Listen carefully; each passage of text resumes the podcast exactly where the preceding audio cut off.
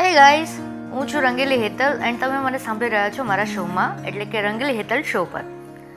Friends આજે હું direct કોઈ બીજા ટોપિક પર વાત કરવા કરતાં મારા લાઈવ એક્સપિરિયન્સ એટલે કે મારા આજના એક્સપિરિયન્સ તમારી સાથે શેર કરવા માંગુ છું અને લોકોને પૂછવા માગું છું કે રસ્તા પર વગર કારણે હોર્ન વગાડવાનું કારણ શું છે? ગાઈઝ તમારી પાસે જો આન્સર હોય ને, તો પ્લીઝ મને આપજો. અને તમે પણ જો આ સિચ્યુએશન ફેસ કરી હોય તો મારી સાથે શેર કરજો.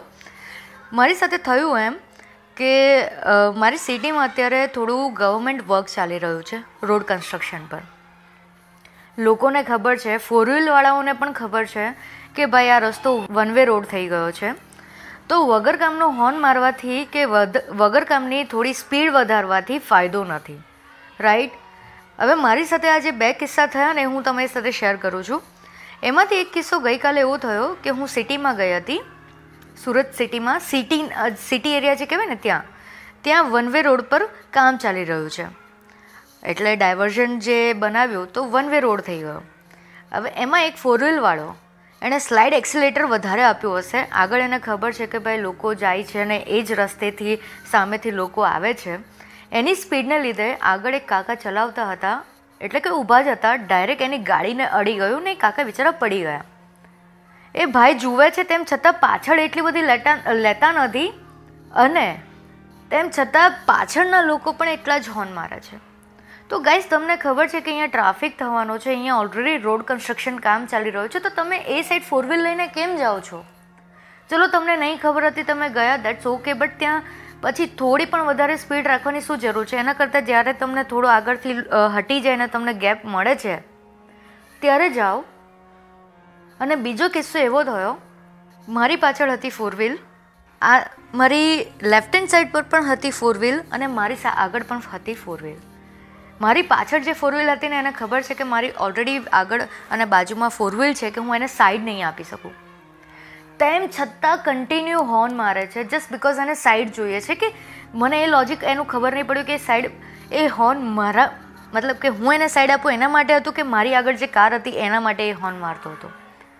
સો આ જે ટ્રાફિક સેન્સ છે કે હોર્ન મારવાનો જે એક રીત બની ગઈ છે આપણા સિટીમાં કે આપણા ગુજરાતમાં કે વોટ એવર તમે આજે આપણા ભારતની વાત કરીએ, તો શું એક ટ્રેન્ડ બની ગયો છે કે યાર, જ્યારે હોય ત્યારે હોર્ન મારવો જરૂરી છે?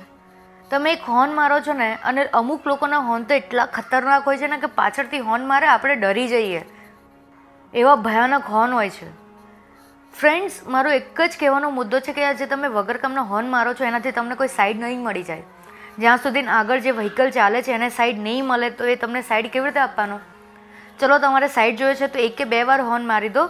આગળવાળાને ખબર પડે છે, તો એ ધીરે ધીરે સાઈડ લે. કંઈ તમને એક જ ઝાટકે નહીં આપી દે.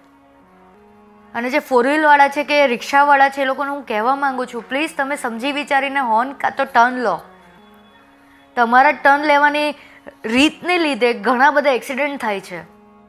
તમને ઉતાવળ છે તો દોડતા જાઓ, કે તો ટુ વ્હીલર પર જાઓ, એટલું જ જો મોડું થતું હોય તો. બીજા બધાને પણ મોડું થતું હોય છે ગાઈઝ હું એટલે સિરિયસલી બોલું છું કે આજે એટલા બધા એક્સિડન્ટ વધી રહ્યા છે. લોકો એટલી રફ ડ્રાઇવિંગ કરે છે. ને ખાસ કરીને નાની એજના છોકરાઓ. એમાં છોકરીઓ પણ આવી જાય છે ને છોકરાઓ પણ આવી જાય છે. હું બધા જ પેરેન્ટ્સને રિક્વેસ્ટ કરું છું કે ગાઈઝ તમે સમજી વિચારીને તમારા બાળકોને સૌથી પહેલાં તો ટ્રાફિક નોલેજ એટલે કે કે કયા, ક્યારે સ્પીડમાં જવું ને ક્યારે સ્પીડમાં નહીં જવું એનું નોલેજ આપો. સ્પીડ સૌથી વધારે કેટલી હોવી જોઈએ. પ્લસ હોર્ન ક્યારે મારવા અને સાઇડ લાઇટ આ સાઇડ લાઇટનું યુઝ કરતાં એમને શીખવાડો. ગાઈઝ મારો એક જે મુદ્દો હતો કે લોકોને પૂછવાનો કે આ હોર્ન જે મારો છો તમે, જ્યારે તમને ખબર છે કે આગળ જે વ્હીકલ છે એની આગળ પણ એટલી જ ભીડ છે, એટલો જ ટ્રાફિક છે, એમાં હોર્ન મારીને તમે શું સાબિત કરવા માંગો છો? એનો મને જવાબ જોઈએ છે. પ્લીઝ ગાઈઝ કોઈને પણ પાસે હોય તો મારી સાથે શેર કરજો. થેન્ક યુ ગાઈઝ હું રાહ જોઈશ અને ફરી પાછા મળીશું કોઈક આવા સારા એવા ટોપિક સાથે. ત્યાં સુધી તમારું ધ્યાન રાખજો.